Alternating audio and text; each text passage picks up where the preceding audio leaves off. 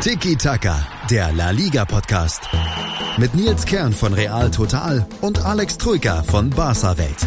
Tiki Taka auf meinsportpodcast.de. Buongiorno. Oh, hallo Alex, come stai? Oh wei, die italienische Begrüßung diesmal. Was hat Genau. es wohl damit auf sich? Ich bin noch ein bisschen im Modus, im Pizza-Modus. Vielleicht gab es da zu viel am Wochenende. Ich hatte leider ein, oder ein leider in Anführungszeichen, ein freies Wochenende in Neapel verbracht. Deswegen kommt diese Folge von Tiki Taka auch ein bisschen verspätet an euch, liebe Zuhörer. Tut mir leid, es ist meine Schuld. Ich hatte mir mal ja, ein Wochenende äh, auswärts genehmigt, aber auch in Scouting-Mission für den FC Barcelona. Habe äh, Neapel den kommenden Champions League-Gegner beobachtet. So, also so. daher kommt, daher kommt die neue Folge jetzt hier und Alex darf dann hauptsächlich mal berichten, was am Wochenende so in der Liga passiert ist. Denn wie ich so vorhin gerade mal zum ersten Mal seit Tagen die Tabelle aufgerufen habe, ist da ja ein bisschen was passiert. Alex, ist, ist es da wo, wo ist denn Barcelona? Ich sehe sie fast gar nicht mehr. Sag bloß, du hast das Spiel von Real Madrid auch nicht gesehen. Das habe ich tatsächlich auch nicht gesehen, Ui. weil das Spiel von Neapel gegen Juventus parallel Ui, stattfand. skandalös. Das ist ja, bahnbrechend sogar. Und WLAN gibt's äh, im São Paulo nicht und irgendwie war eh schon mein Akku leer, also habe ich da wirklich nichts mitbekommen. Erst so nach dem Abpfiff mal äh, ein bisschen mit Angst reingeschaut. Valladolid äh, war ja der zu erwartende Kampf, aber es hat ja dann doch noch für einen 1-0-Sieg der Königlichen gereicht. Ja. Und so ist jetzt in der Tabelle. Willst du es vortragen? Mhm, Es hat ja nicht nur zum 1-0-Sieg gereicht, sondern zur Ta- Tabellenführung sozusagen, das 1-0. Also da thront Real Madrid jetzt mit drei Punkten vor Barca und demzu, demzufolge hattest du wahrscheinlich eine doppelt schöne Überraschung am Ja. Ende beim Blick auf jene Tabelle. Ne? Das hat das Wochenende dann vergoldet, die berühmte Ja, das kann ich mir oben vorstellen. drauf gesetzt. Ja. ja, aber es war ja, wie gesagt, Scouting einerseits äh, für Barca. Mhm. Wen ja, hast, also- also, hast du auch Spieler gescoutet? Ja, Spieler, Fabian Ruiz natürlich, der Ui. ist ja von einigen Top-Teams umworben, angeblich der Mittelfeldspieler. Mhm. Äh, sowohl Barca und Real Madrid angeblich, das ist jetzt nichts, was ich selbst bestätigen kann, aber schon Ja, ein feiner Kicker. Lass mal kurz, ganz kurz abschweifen. Wie fandest du ihn? Ja, er hat einfach eine ganz gute Sicht, ein- kann die, das, die Kugel ganz gut behandeln und weiterleiten.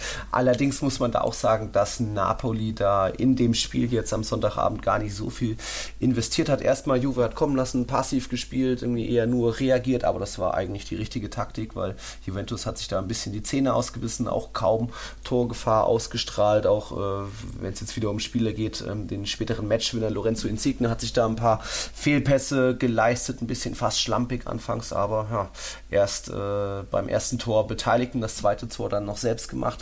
Geil mit der Stadiondurchsage, Lorenzo Insigne. Und das dann gefühlt irgendwie zwölfmal.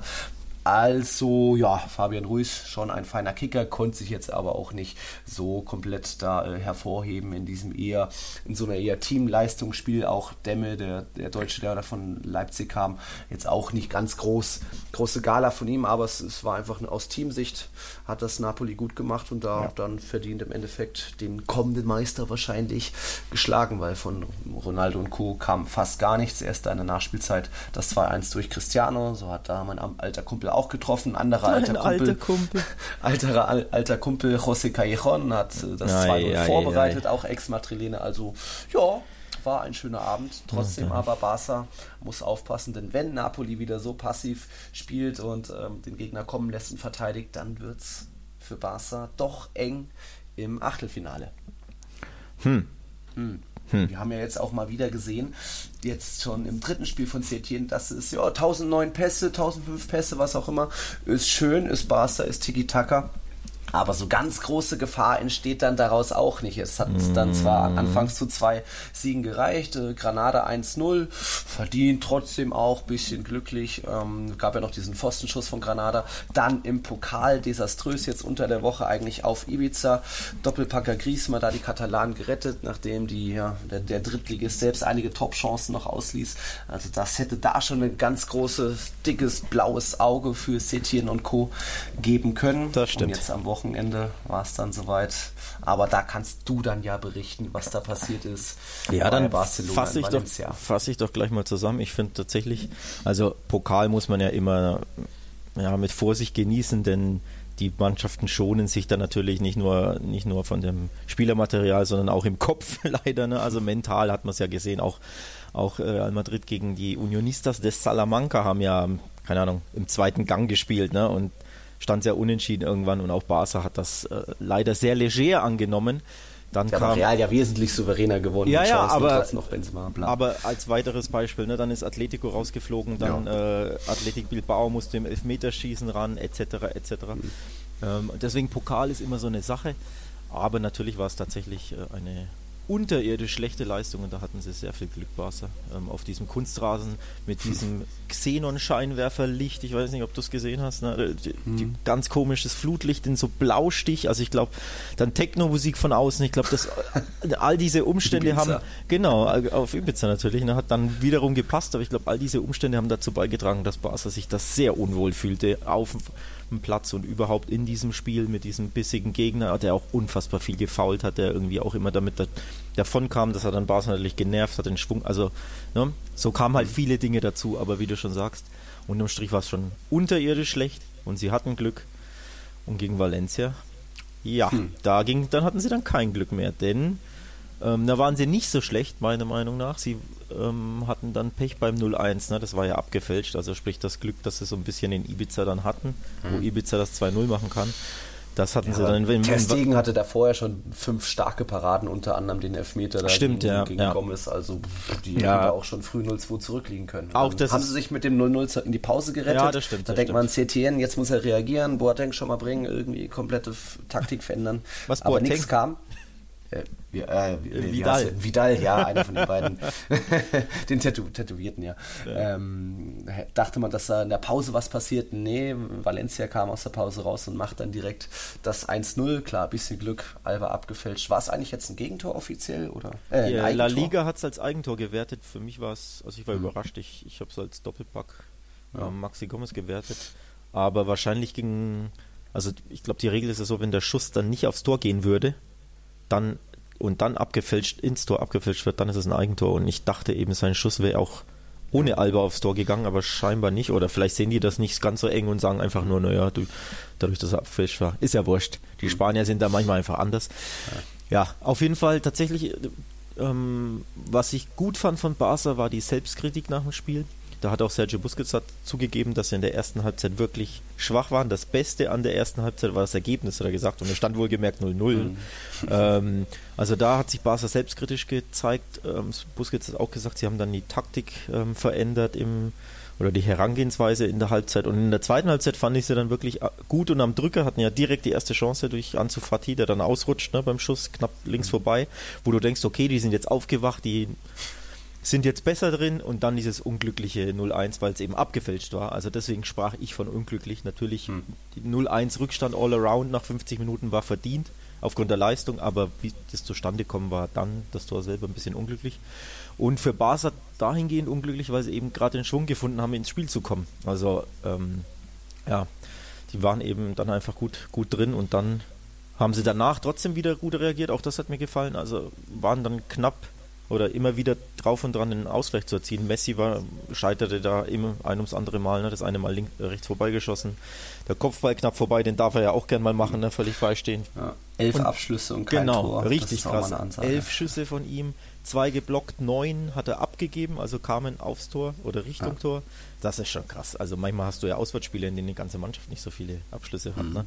Deswegen, so schlecht war es nicht und vor allem die Reaktion und insgesamt der Auftritt in der zweiten Halbzeit war schon gut, aber eben das 0-2 war dann endgültig finito, ne? Um's ja, ich, ich würde mal sagen, Barca kam dann auch erst noch mehr ins Spiel, weil eben Valencia dann auch natürlich nach so einer Führung ein bisschen noch zurückzieht, vielleicht noch einen Gang runterschaltet und dann ja, Maxi Gomez, aber, das war ja nach so einer aber para Parallele zu Napoli, was du gesagt hast, auch Valencia hast du ganz klar den Plan gesehen, dass sie wirklich tief stehen, dass sie kompakt ja. stehen, dass sie die Mitte wieder mal verdichten. Das hat auch Granada super gemacht beim, beim 1-0 mhm. vor zwei Wochen. Ne? Die haben wirklich die, einen Block quasi ins Mittelfeldzentrum gestellt, weil sie eben wissen, Barca kommt am liebsten und fast ausschließlich über die Mitte. Mhm. Und weil sie wissen, Ansu Fati ist 17, den können wir eher mal lassen, da draußen und auf mhm. der anderen Seite ist Jordi Alba, der halt einfach im 1 gegen 1 ja nicht gut ist, der halt Speed hat, aber der eben lieber mit Schwung aus der, von der Linksverteidigerposition angerannt kommt und im 3-5-2 aktuell gibt er ja quasi den linken Mittelfeldspieler, Schrägstrich fast schon den linken Winger. Und da fehlen ihm natürlich die Kernkompetenzen. Ne? Er kann nicht gut dribbeln, er ist nicht gut im 1 gegen 1, er ist nicht kein kreativer Spieler. Und deswegen hat sich Valencia da gedacht, pass auf, wir machen die Mitte dicht und dann fällt euch nichts ein. Und genau so war es. Mhm. Und deswegen war der Matchplan all around ja gut von Valencia, auch wenn ich, wie du ja weißt, kein Fan davon bin, wenn sich Mannschaften immer gar so passiv ähm, verhalten. Aber es hat ja wunderbar geklappt, hat ja, haben ja alles richtig gemacht. Ne? Also auch da Credit an die Gastgeber Mhm. Ja, und Barca ist zu lange nichts eingefallen. Wie, du hast Vidal übrigens angesprochen. Der hat wirklich wieder Schwung gebracht. Also das ist schon erstaunlich. Glaubt man immer und nicht, aber der Junge traurig, wenn beim FC ja. Barcelona mit Kunstfußball so, so ein Brecher, der jetzt nicht unbedingt für das Filigrane steht, ja. da den Unterschied ausmacht oder dann die Mannschaft noch ein bisschen rettet oder versucht, kann, kann, was zu verändern. Kann man, kann man so sehen, aber er hat halt wirklich dieses, ja, diese Zutat, die die anderen nicht haben, diese Tiefenläufe, diese Wucht, diese Entschlossenheit, auch diese Gier, die dann einfach, das muss man so ehrlich sagen, Frankie de Jong, Arthur und Co. einfach manchmal abgeht. Also mhm. die, die schieben sich die Bälle umher, vor allem Frankie und Arthur im Mittelfeld, das ist wirklich leerer Ballbesitz, da fehlt da fehlen die Ideen natürlich, da fehlen aber auch wirklich diese letzte Entschlossenheit, dieser Biss im Gang nach vorne, dieser, dieser Wille, ein Tor zu erschießen oder irgendwie äh, zu erzielen oder irgendwie was zu machen, sage ich jetzt fast schon etwas polemisch. Und die hat halt Arturo Vidal mehr als jeder andere und deswegen ist er immer so ein Gamechanger. Also da muss man ihm echt ja, den Hut ein bisschen vorziehen, denn seine Leistungen sind da als Joker vor allem immer wirklich beeindruckend. Was ja auch nicht leicht ist, ne? immer reinzukommen nach einem, in einem festgefahrenen Spiel und das dann immer zu ändern. Und diese ja. Gabe hat er. Aber diesmal hat es halt nichts genutzt. Ne? Hm. Dabei waren die Vorzeichen ähm, eigentlich klar. Man weiß ja, das ist im Mestalla schwierig. Ja, Real Madrid ja. hat sich da zu einem 1-1 gerettet noch in der Schlussphase. Barcelona jetzt vom fünf, fünf der letzten Besuche nur eines gewonnen im Mestalla, dann gab es aber auch dann drei Unentschieden. Ja. Jetzt Valencia mal wieder gewonnen. Ich erinnere da auch dann noch an das Pokalfinale im Sommer. Das hat Valencia ja auf neutralem Boden mit 2-1 gewonnen. Also man weiß schon, dass die immer mot super motiviert sind, egal ob gegen Barcelona oder Real Madrid. Und trotzdem kam da Barca nicht so recht mit klar, mit diesem ja, auch ein bisschen vielleicht faulaffinen, zweikampfaffinen, frechen, aggressiven Spiel und Herangehensweise der Valencianos. Und da äh, weiß nicht, ob das Setien, ob, ob, da dieser, als neuer Trainer muss man da auch irgendwie ein bisschen schauen, dass man vielleicht die, die Spieler mehr motivieren kann. Ähm, ich glaube nicht, dass es daran lag. Ich glaube wirklich, ähm, die Gründe sind generell erstmal vielfältig, aber ich glaube, ein Hauptgrund ist tatsächlich das neue Spielsystem und die Forderungen und Anforderungen, die Setien an die Mannschaft äh, stellt. Denn er hat selbst, auch er selbstkritisch zuge ähm, gesagt oder zugegeben nach dem Spiel, es gibt noch einige Dinge, die die Spieler nicht gut interpretieren oder die wir ihnen vielleicht auch nicht gut genug erklärt haben. Ähm, also da, da geht es um die Besetzung der Räume, um Positionsspiel, hat er, hat er genannt. Um ja darum, dass er viele bedeutungslose Pässe gespielt haben, hat er selbst so sogar gesagt. Also quasi dieses dieser leere Ballbesitz, dieses Tiki-Taka, mhm. ohne dass du irgendwie Penetration ins Angriffsdrittel hast, ohne dass du Gefahr erzeugen kannst, überhaupt Abschlüsse. Denn sie haben ja in der ersten Halbzeit mal wieder nicht aufs Tor geschossen, abgesehen von irgendeinem ich glaube, einem Freistoß von Messi war es, ne, der da irgendwie 80 mhm. Meter drüber flog. Also sie waren wirklich völlig ungefährlich, hatten aber 80 Prozent im Ball. Und das ist eben das.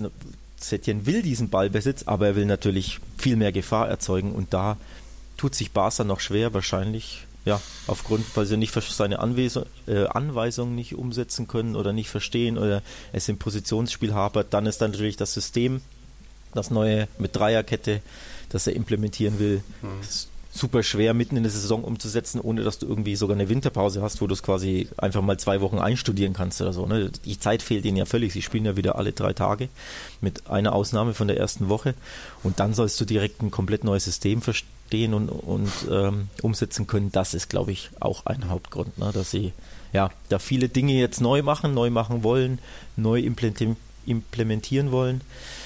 Und das einfach Zeit braucht und ja, dass es auch schwierig ist für die Spieler nach zweieinhalb Jahren, weil Werder-Fußball der ganz anders war. Ne?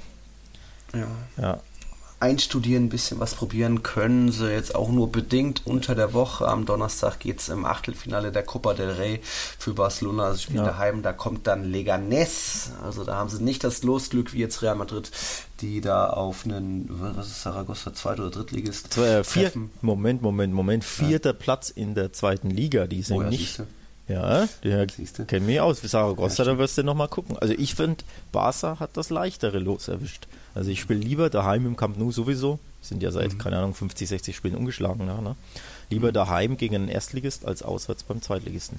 Mhm. Wie wir in Ibiza zum Beispiel gesehen haben, ist Auswärtsspielen bei einem kleinen, kleineren Verein gar nicht mal so angenehm. Und Saragossa ist ja nicht mal ein kleiner Verein, ist ja ein großer Traditionsverein. Hey. Ne?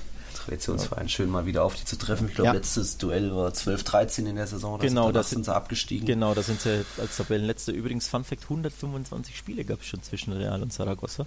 Also, das ist schon ein Traditionsduell. Das ist ein klangvolles, klangvolles Spiel. Saragossa auf dem vierten Platz, die sind gut drauf. Haben, glaube ich, vier der letzten fünf Spiele gewonnen oder so. Also da ja. Hm. Kurzer du hast deine Ex Aufgaben gemacht. Ich habe meine Hausaufgaben gemacht. Magst du nicht noch schnell für Real totalen Bericht schreiben? Kurzer Exkurs, aber nee, wir wollten ja tatsächlich ja. bei Barca bleiben. Ja. ja. sie haben jetzt zwei Heimspiele in Folge. Das ist ein bisschen, ja, das wird sie ein bisschen beruhigen auch, weil daheim gewinnen sie ja traditionell. Dann mhm. Leganés und danach Levante. Also die mhm. beiden Spiele darf man gut und gerne auch gewinnen, selbst wenn man nur bei, sagen wir mal, 65 Prozent ist seiner Stärke. Mhm. Ne? Also selbst wenn es hapert und man vielleicht jetzt ein bisschen angeschlagen ist, auch mental, die beiden Heimspiele sollte man doch gewinnen. Also alles andere wäre wär eine krasse Überraschung. Ja, vielleicht geht es auch für Setien auch erstmal darum, nicht nur gucken, dass vorne der Ballbesitz in irgendwie Torchancen umgemünzt wurde. Im Endeffekt äh, elf Messi-Abschlüsse sind jetzt auch nicht so schlimm. Ne? Ein, an einem normalen Tag geht da vielleicht auch mal einer rein. Ja, Aber worauf ich hinaus will, äh, die Abwehrleistung. Jetzt 25 Gegentore. Ja nach ja. 21 Spieltagen. Das ist schon ja. auch eine Piquet wieder so mit einer schlampigen Aktion ja. den Elver verursacht. Dann eben noch fünf testigen Paraden, wo auch einmal noch der Pfosten ein bisschen gerettet hat. Das, mhm. kann, das Spiel kann auch 5 zu 1 ausgehen für Valencia. Und dann ja, ich weiß nicht, ob 5 zu 1, aber die Abwehr ist und bleibt ein Problemfaktor bei Barca. Ja, die Problemzone sogar. Ähm, das war ja eh schon die ganze Saison so. Man darf ja nicht vergessen, selbst unter Valverde, der ja eher für seine mhm. Stabilität bekannt ist ne? und für ähm, ja, defensiveres Denken, sage ich jetzt fast mal. Ähm, selbst unter dem haben sie ja brutale Probleme gehabt beim Verteidigen. Mhm. Und Setien ist eben nicht bekannt dafür, dass seine Mannschaften abwehrstark sind. Also sein Rekord bei Betis und bei Las Palmas war ja abgrundtief. Die kassierten da ja noch und nöcher Gegentore. Ja, von daher darf es auch nicht überraschen. Ich glaube tatsächlich, auch das hat verschiedene Probleme. Du hast Piquet angesprochen, der wackelt immer mal wieder. Er ist 32 Jahre alt, Spielzeit, glaube ich, jetzt zwölf Jahren durchgängig auf Weltklasse-Niveau alle drei Tage. Das fordert seinen Tribut irgendwann. Der kann nicht mehr alle drei Tage Spitzenleistung bringen. Das ist einfach völlig normal. Ne? Da, da baut man einfach ab, wenn man 30 plus ist. Das betrifft Alba auch. Um Titi lange verletzt, ist ein, ist ein Problemfall. Hinzu kommt eben jetzt die Umstellung auf Dreierkette, die ja ganz andere Probleme hat, weil du eben im, auf den Flügeln jetzt unfassbar viel Platz lässt. Ne? Weil wenn Ansu Fati der rechte Flügelstürmer ist und davor ist, äh, dahinter ist Sergio Roberto der, der Right Center Back, also der, der Halbverteidiger ja. im, äh, rechts, der ja eh kein Verteidiger ist, dann siehst du, was das für ein Problem ist. Ne? Das ist ein, du bist da unfassbar anfällig und genau darüber hat ja Valencia dann zweimal angegriffen und zweimal die Tore gemacht. Also es ist systematisch, es hat mit den Spielern zu tun, die nicht in guter Form sind, es hat mit generell ne, Unstabilität in der Abwehr zu tun. Und das ist ein Problem. Ja. Oh, ein richtig Tausend, großes. 1000 Pässe, keine Gefahr. Dadurch jetzt drei Punkte Unterschied zwischen Real Madrid und Barcelona. Die Königlichen grüßen erstmals seit dem achten Spieltag wieder alleine vom Spitzenplatz ganz da oben. Und wieso, warum, das kann der Alex, der hat das Spiel bestimmt komplett gesehen, dann gleich nach der Werbepause verraten. Kennt ihr schon mein Musikpodcast.de? Deutschlands erstes Portal für Musikpodcasts. In der neuesten Episode von I Want to Tell You About the Beatles geht es um Derek Taylor. Das war einer der engsten Vertrauten der Beatles. Als Pressechef verhalf er der Band nach vorne, machte sie mit zur Weltmarke, aber nicht nur die Beatles, sondern auch die Beach Boys machte er zum Kulturphänomen und er war derjenige, der der Welt das Ende der Beatles verkündete. About the Beatles mit Malte Asmus. Die aktuellsten Themen aus der Welt des Sports. Auf meinsportpodcast.de. Willkommen bei meinsportpodcast.de. Wir sind Podcast. Wir bieten euch die größte Auswahl an Sportpodcasts, die der deutschsprachige Raum so zu bieten hat. Über 20 Sportarten, mehr als 45 Podcast-Serien, über 9000 veröffentlichte Podcasts und über 5 Millionen Podcast-Downloads allein im Jahr 2018. Wir sind Podcast. Wir sind mein Sportpodcast.de. Die beste Defensive nicht nur in La Liga, sondern in ganz Europa hat mehr oder weniger zugeschlagen. Schon wieder Real Madrid zu null.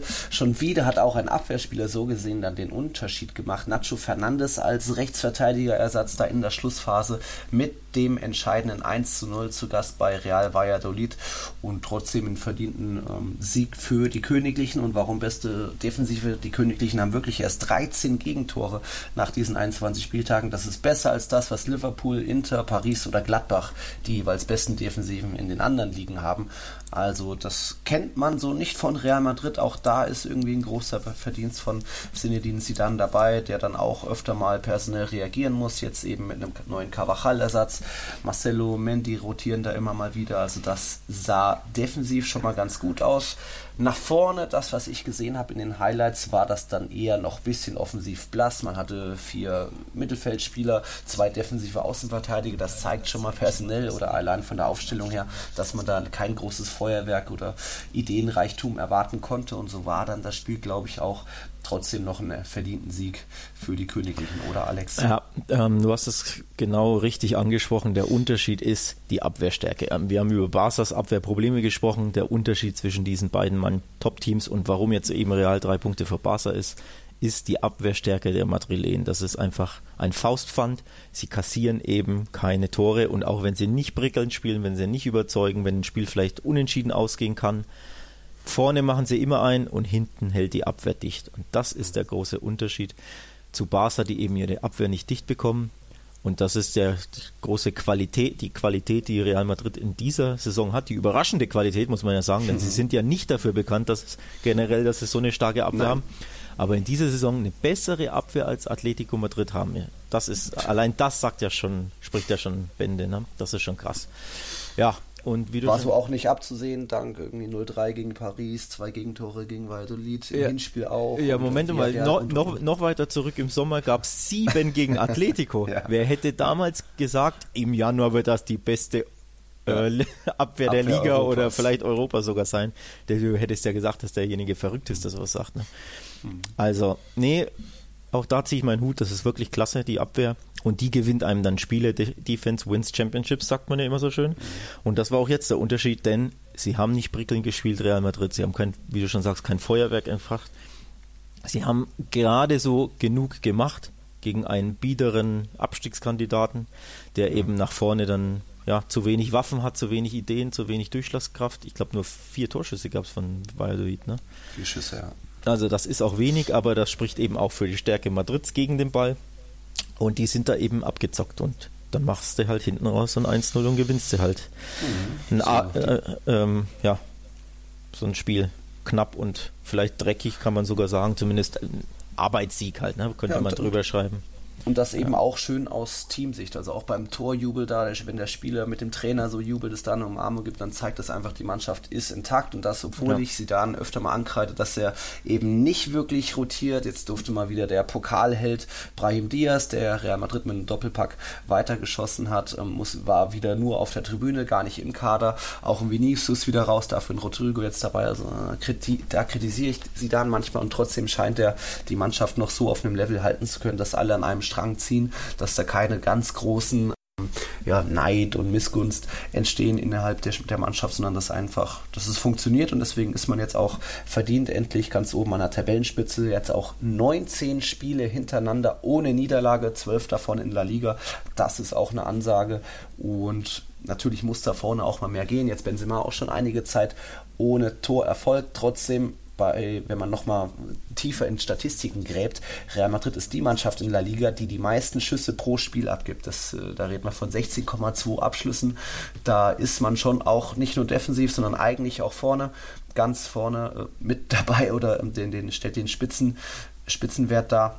Jetzt muss das natürlich noch ein bisschen umgemünzt werden in Tore, aber auch da denke ich, sind die Königlichen auf einem guten Weg und können sich da ja, müssen sich da nicht groß kritisieren lassen, weil eigentlich läuft alles und man, man kann jetzt auch guter Dinge zum, ins Derby fahren. Es ist ja Samstagnachmittag, kommt Atletico ins Bernabeu. Vorher muss natürlich noch diese unangenehme Aufgabe Saragossa bewältigt werden, auswärts. Aber auch da, denke ich mal, wird sie dann wieder mehr oder weniger eine AB-11 aufs Feld schicken und nicht komplett rotieren, weil er einfach weiß, dass es immer eine, eine, eine starke Truppe braucht und er da auch oft auch in der Vergangenheit mit zu vielen Rotationen daneben gelegen hat. Das war jetzt in Mallorca der Fall Pokal 0-1 verloren, aber auch davor, als man mal im Pokal gegen Leganes ausgeschieden ist vor ein, zwei Jahren, da hat sie dann, dann auch draus gelernt und deswegen müssen Spieler wie Casemiro, wie Benzema, die haben dann die Dauerbelastung, müssen immer ran, aber der Erfolg gibt sie dann aktuell in allem recht. Ja, gegen Saragossa werden wir, wir wahrscheinlich wieder deinen Freund Luka Jovic in vorderster Front sehen, denke ich mal.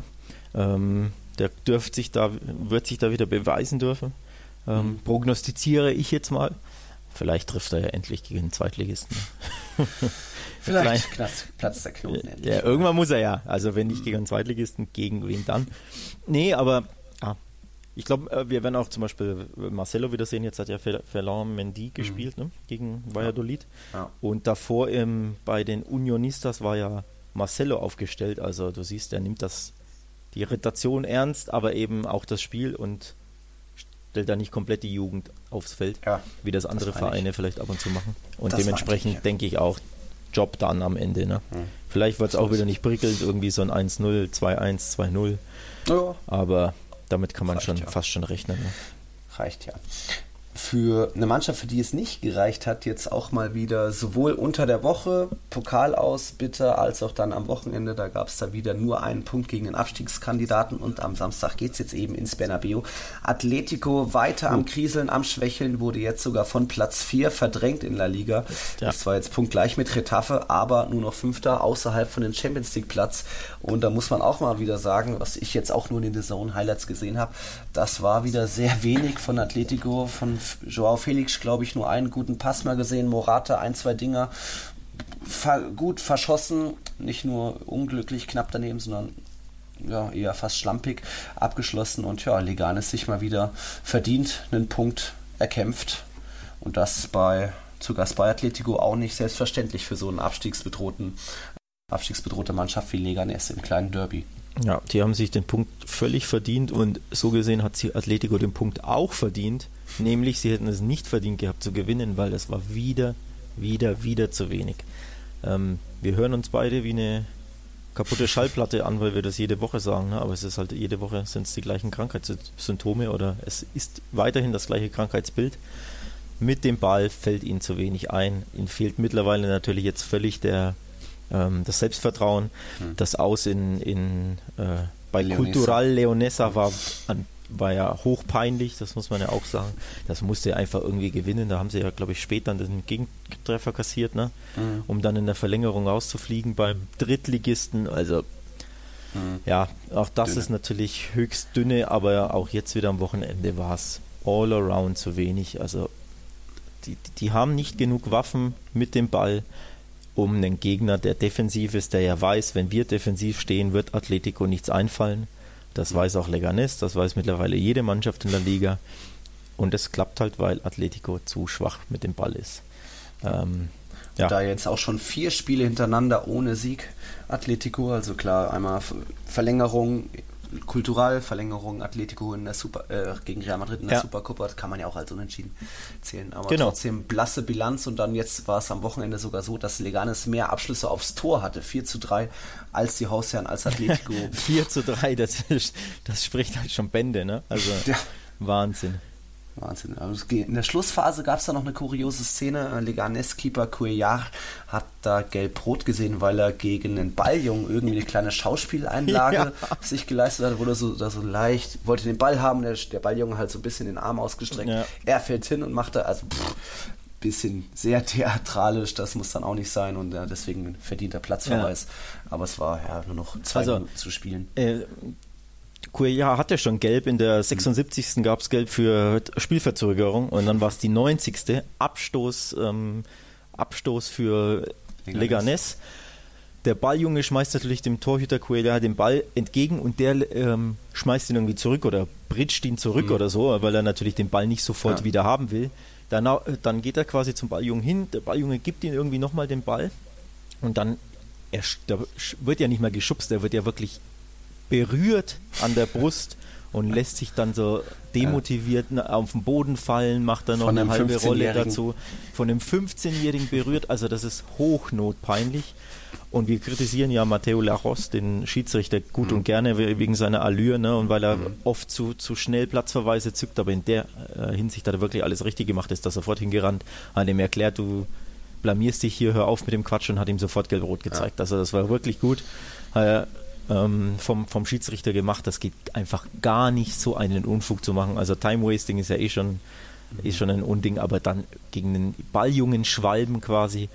Boah, und auch danach wollte Koya nicht mal vom Feld, hat dann Morata noch ein paar mhm. paar Worte gesagt, den irgendwie am Ohrwaschel gepackt oder so, hat sich dann nochmal fallen lassen, als er nochmal berührt wurde von irgendeinem. Also der hat die komplette Show abgezogen.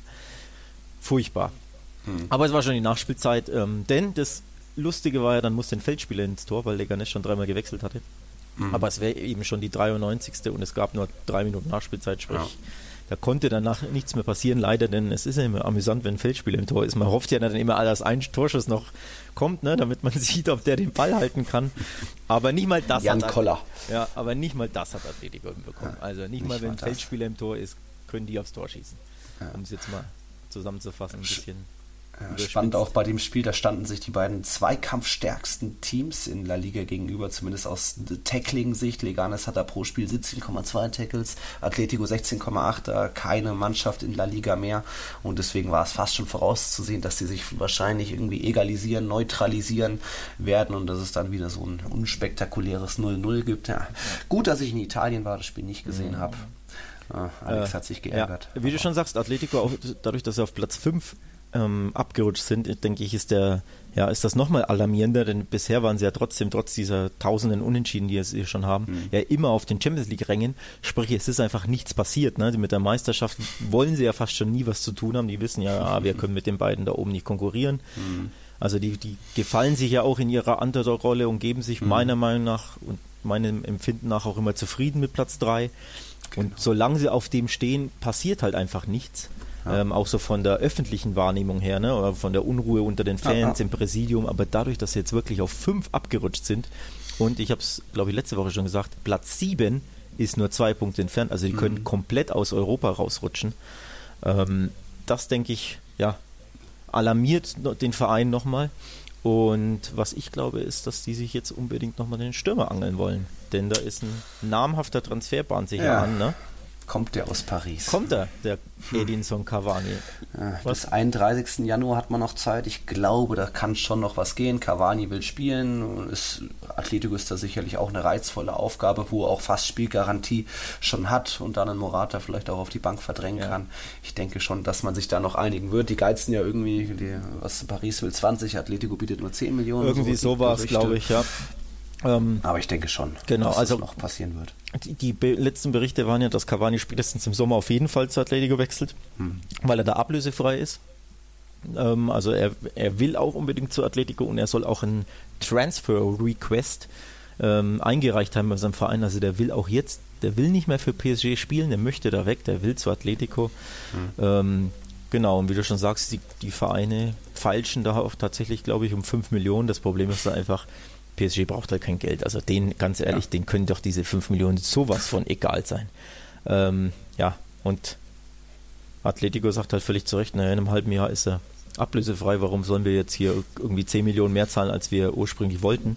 Aber warum? Ja, weil sie es brauchen, weil sie niemanden haben, der Tore schießt. Also die sollten da tatsächlich diesen Fünfer gerade sein lassen und einfach draufzahlen ja, vielleicht treffen sie sich dann bei 15 oder bei 17,5 oder bei, keine Ahnung, 15 plus 5 Bonus, wenn wir in die Champions League kommen, ne? Irgend so eine mhm. Bonuszahlung und dann denke ich, mhm. könnte dieser Transfer kommen, denn die letzten Berichte sind eben, steht kurz vor dem Abschluss. Also mhm. ich finde es auch cool aus neutraler jo. Sicht, wenn wir Cavani in La Liga sehen. Ja. Ein cooler Spieler, Knipser Spieler. vorne drin. Und der in kann. Neapel auch noch beliebt. Stimmt, was stimmt. ich so gehört Stimmt, habe, ja. stimmt, stimmt. Der rote Faden Neapel. ähm, zieht sich durch, ja. Vielleicht genau. ist er ja dann auch schon am Samstag im Bernabeu dabei. ja, also fit, ne? so schnell wird es wahrscheinlich ja, nicht gehen, aber. Stimmt, aber bis Freitag muss eine Entscheidung her und vielleicht reist er dann direkt schon mit am Samstag die paar Kilometer ins Bernabeu.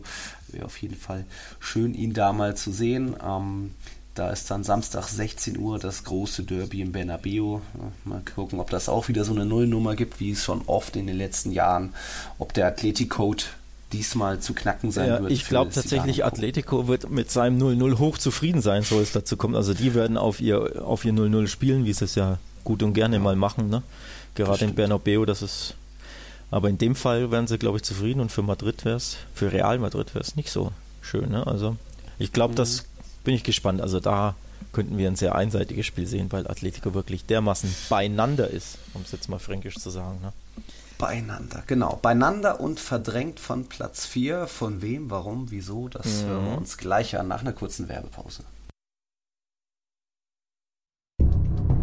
Wir leben in einer Welt, in der sich alle zu Wort melden. Nur eine Sache. Die behalten wir lieber für uns guck dir mal deine eigenen Masturbationsfantasien an und frag dich mal, welche davon ohne Angst, Unsicherheit und auf Entspannung basiert. Beziehungsweise Sex. Der Podcast für Paar- und Sexualprobleme. Hast du innerlich eine Rechnung offen und willst du diese Rechnung begleichen oder sagst du, okay, ich möchte in eine zufriedene und liebevolle Beziehung finden? Bettina Utzler und Robert Cordes, Sexualtherapeuten des Instituts für Beziehungsdynamik Berlin, sprechen das an, was sich sonst keiner traut. Professionell, einfühlsam, kompetent. Wir sehen die Welt danach anders, wir sehen Beziehungen danach anders, wir sehen uns selbst auch anders. Beziehungsweise Sex der Podcast für Paar- und Sexualprobleme. Überall, wo es Podcasts gibt. Außer bei Spotify. Sport für die Ohren. In deinem Podcatcher und auf meinsportpodcast.de. Die komplette Welt des Sports. Wann und wo du willst. Zwölf Teams 24 Fahrer. Pure Energie. Attack Mode. Der Formel E Podcast mit Sebastian Hollmichel und Markus Lehnen. Lass dich elektrisieren. Auf meinsportpodcast.de es bleibt ein bisschen kleines Rätsel für uns, dass eine Mannschaft wie der FC Getafe da auch La Liga ein bisschen aufmischt und jeden jetzt auf Platz 4 steht. Wir reden hier immerhin von der Mannschaft mit der schwächsten Passquote in der kompletten Liga mit 61,5 Prozent nur der Pässe, die da ankommen, die auch nur 10 Schüsse pro Spiel haben. Da haben auch nur drei Mannschaften weniger, aber es zeigt sich mit dieser passiven, aggressiven, abwartenden Spielweise und dann eben vorne mit zwei, drei Killern, die wirklich sehr effizient sind mit ihren Abschlüssen, funktioniert das. Man ist in Europa weitergekommen in der Europa League und jetzt eben auch auf Platz 4. Und mal wieder war es einer dieser drei vorne, Angel Rodriguez, der da in der 89 80. Minute eingewechselt, spät, Elfmeter, aber eben eiskalt den Dreier gesichert hat gegen äh, Real Betis das durchaus seine Anteile hatte. Kanal ist da mal eine, eine, eine Top-Chance vergeben und so weiter.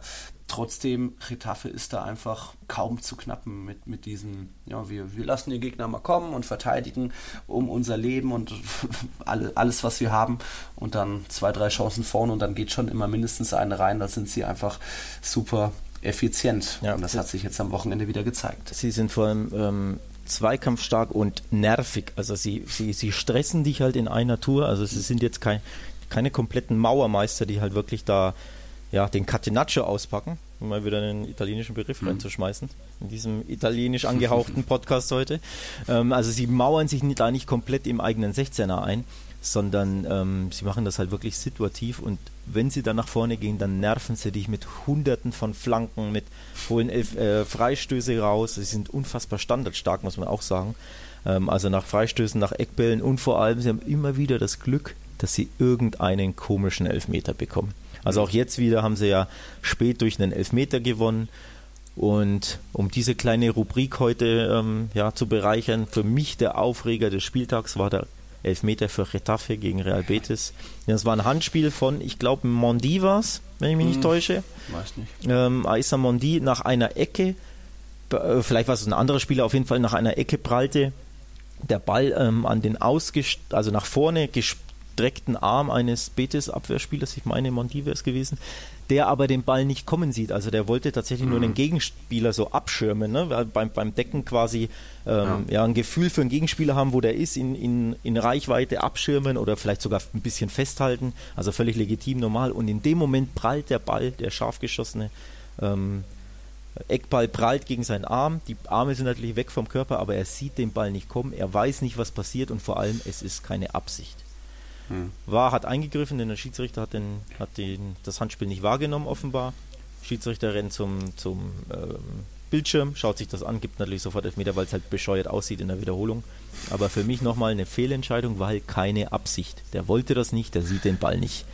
So. Ja, ich verstehe, dass das aufregt, dass man das nicht ganz nachvollziehen kann, aber das Regelwerk ist ebenso auch da, so Null Toleranz. Wenn ein Handspiel zum Tor führt oder zu einem Abschluss auch führt, dann muss es geahndet werden, egal ob Absicht oder nicht. Das wurde ja letztens auf dieser kleinen Schiedsrichtervereinigung in Spanien so nochmal kommuniziert und das ist dann natürlich extrem bitter, wenn der, ich glaube, Moreno hätte es auch sein können, da nicht mal hingeguckt hat, aber es muss dann eben laut, laut, Regelbuch so gewertet werden, aber darüber kann man sich dann aufregen, ob das so wirklich Sinn ergibt.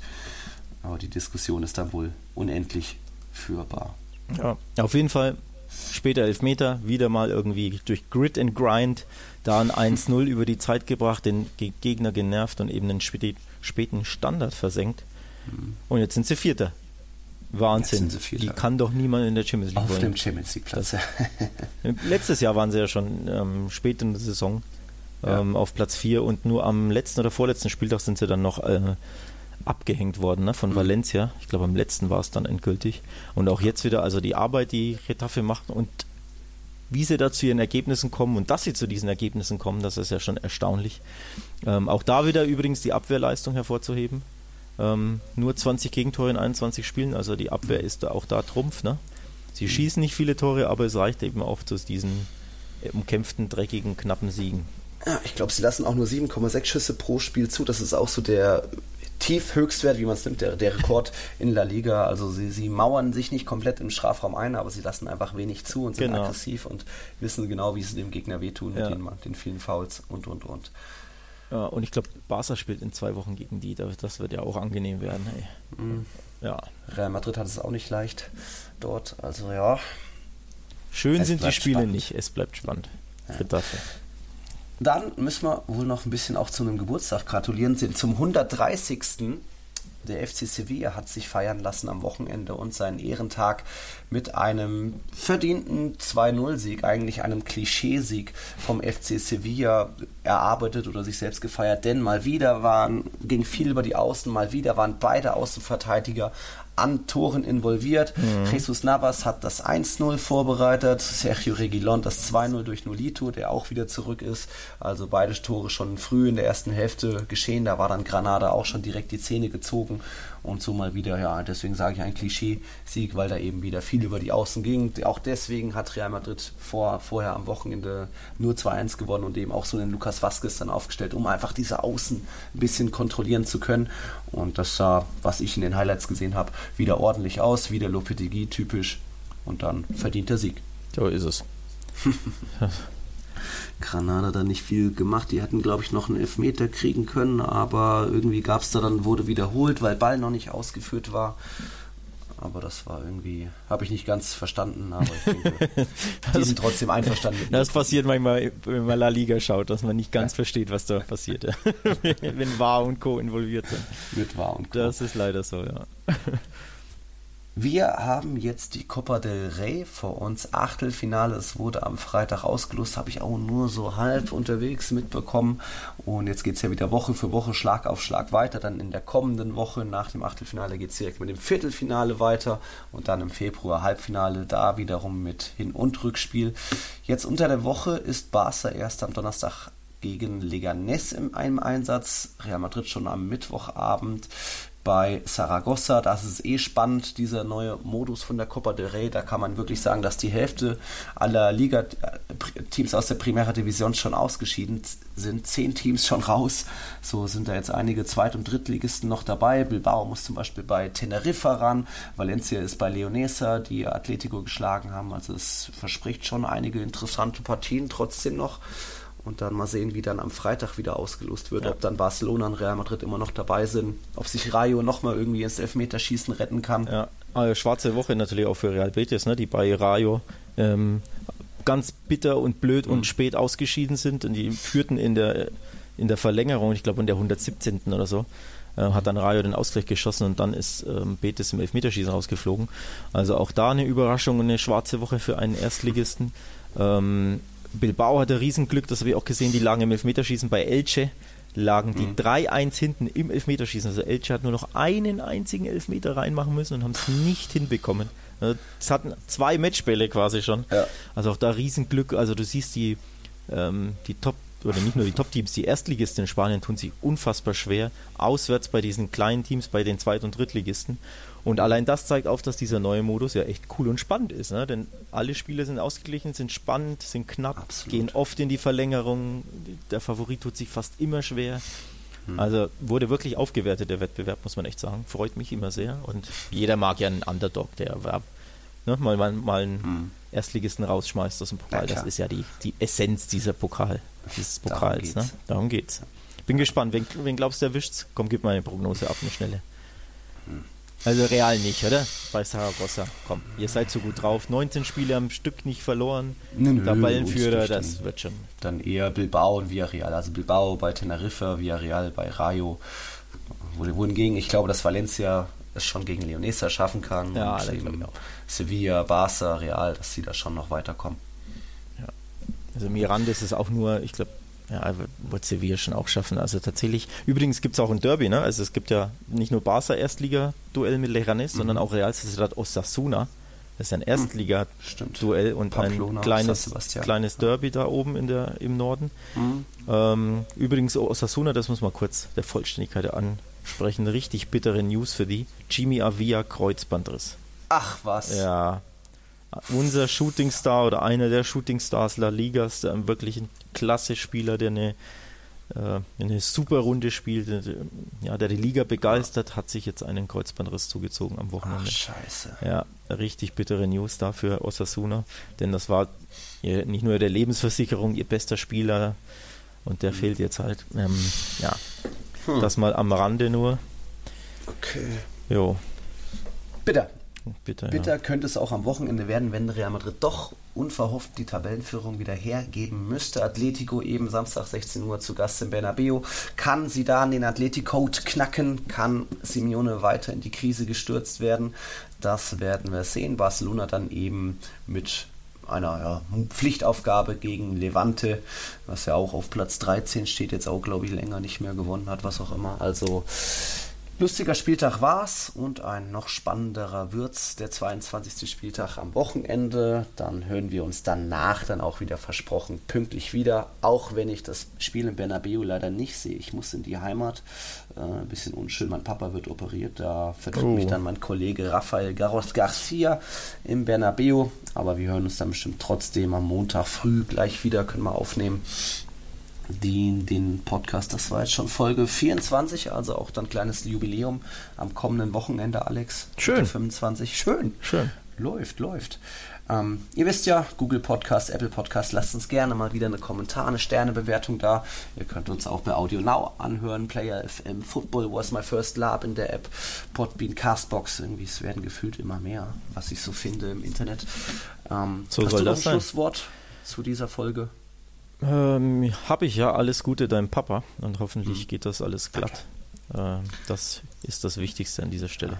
Wichtiger als Fußball. Der schafft das schon. Der schafft Gut. das schon. Okay, Herrschaften, danke fürs Einschalten. Sorry für die Verspätung und dann hören wir uns nächste Woche wieder am Montag. Hasta la próxima. Ciao. Ciao.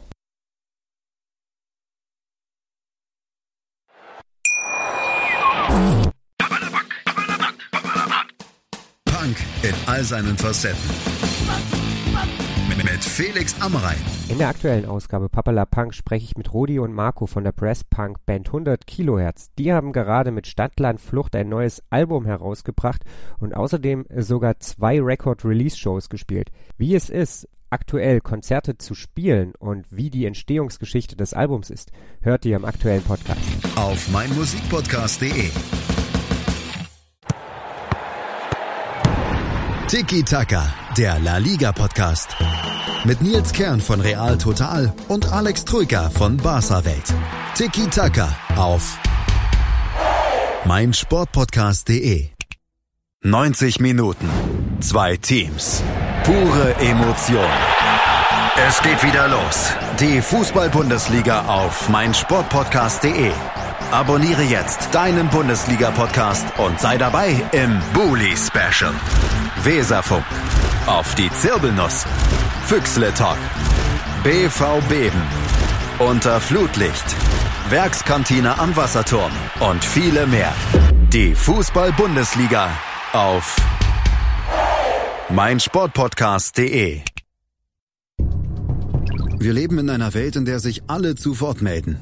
Nur eine Sache. Die behalten wir lieber für uns. Guck dir mal deine eigenen Masturbationsfantasien an und frag dich mal, welche davon ohne Angst, Unsicherheit und auf Entspannung basiert. Beziehungsweise Sex.